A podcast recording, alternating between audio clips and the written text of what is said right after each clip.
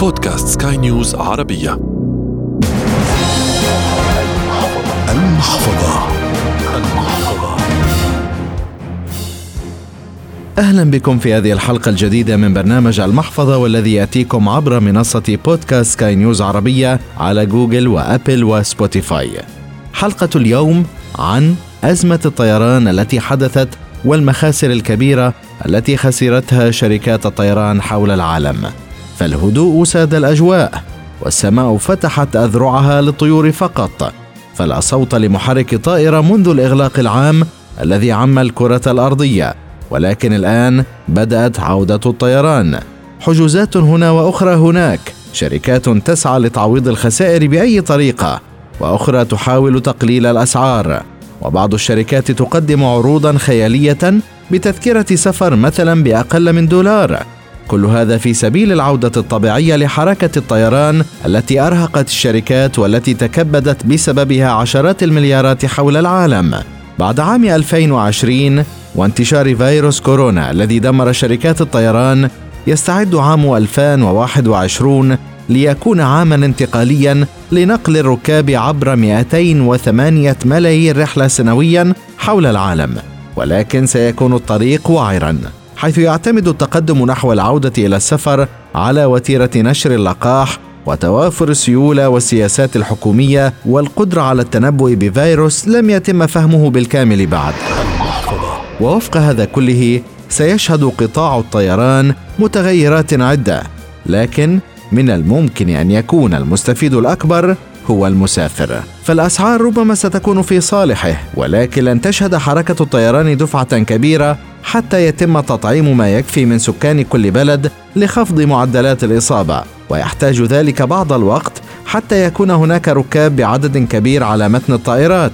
ففي أوروبا سيكون الترويج عبر أسعار منخفضة تصل إلى عشرة يوروهات فقط. ومن الأفكار الأخرى التي يتم طرحها لجذب المسافرين إقامات فندقية مجانية وعروض اثنان بسعر واحد وتأمين مجاني على السفر. إذ أثبتت العروض الترويجية لتذاكر السفر من شركات طيران تقدم رحلات طيران غير محدودة بسعر واحد أنها تحظى بشعبية وتم تمديدها حتى هذا العام. بينما يعرض وكلاء الإنترنت رحلات رخيصة جدا في الصين لقضاء عطلة رأس السنة القمرية الجديدة. ويبقى السؤال الرئيسي كم من الوقت سيستغرق الأمر لإقناع العملاء بالتنازل عن هذه الحوافز؟ من المفترض أن يحدث انتعاش في الرحلات الترفيهية والسفر العائلي بعد منتصف هذا العام حسب المنطقة طبعا. وأيضا شركة أخرى أعلنت عن عرض بأقل من دولار واحد لبعض رحلات الذهاب وفي العودة لم يتجاوز السعر 50 دولارا أمريكيا لكن الأسعار سترتفع بالتأكيد. المحفظة. ويقول كبير المحللين في شركة OAG المتخصصة في حجوزات الطيران إن التعافي لن يحدث حتى تنتفي الحاجة إلى المغريات وتتمكن شركات الطيران من إدارة المسارات من أجل الربح.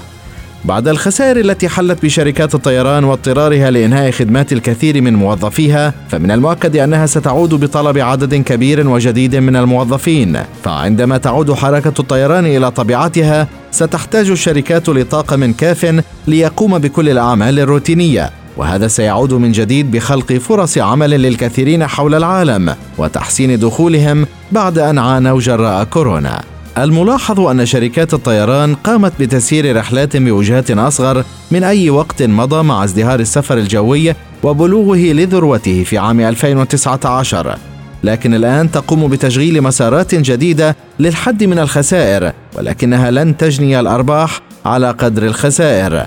وتؤثر قلة الرحلات الجوية والطائرات الأصغر وإمكانيات الربط المنخفضة في المدن الكبيرة على اقتصادات العديد من المواقع المعتمدة على السياحة. وقد يستمر بعض التراجع إلى أجل غير مسمى شركات النقل تضغط بكل الطرق لتشجيع السفر لعدة أشهر دون نجاح يذكر قبل اكتشاف سلالة جديدة من الفيروس في بريطانيا مما أجبر الحكومات على إعادة التفكير في هذا الأمر. وايجابا ألغت العديد من شركات الطيران رسوم تغيير الحجز ويمكن أن تصبح عمليات استرداد الأموال أسهل بعد الاحتجاجات التي وقعت عندما احتفظت شركات الطيران التي تعاني أصلا من ضائقة مالية بقيمة التذاكر بسبب الرحلات الملغاة.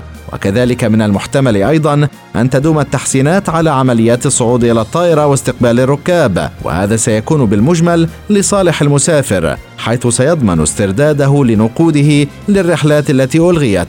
وأيضا سيوفر النقود في الرحلات سواء من خلال تنزيل الأسعار أو حتى من العروض المقدمة.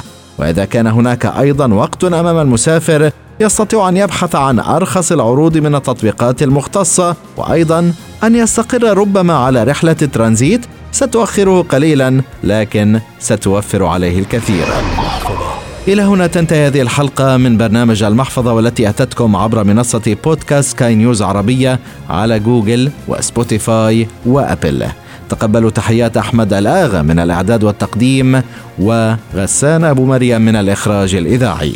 إلى اللقاء.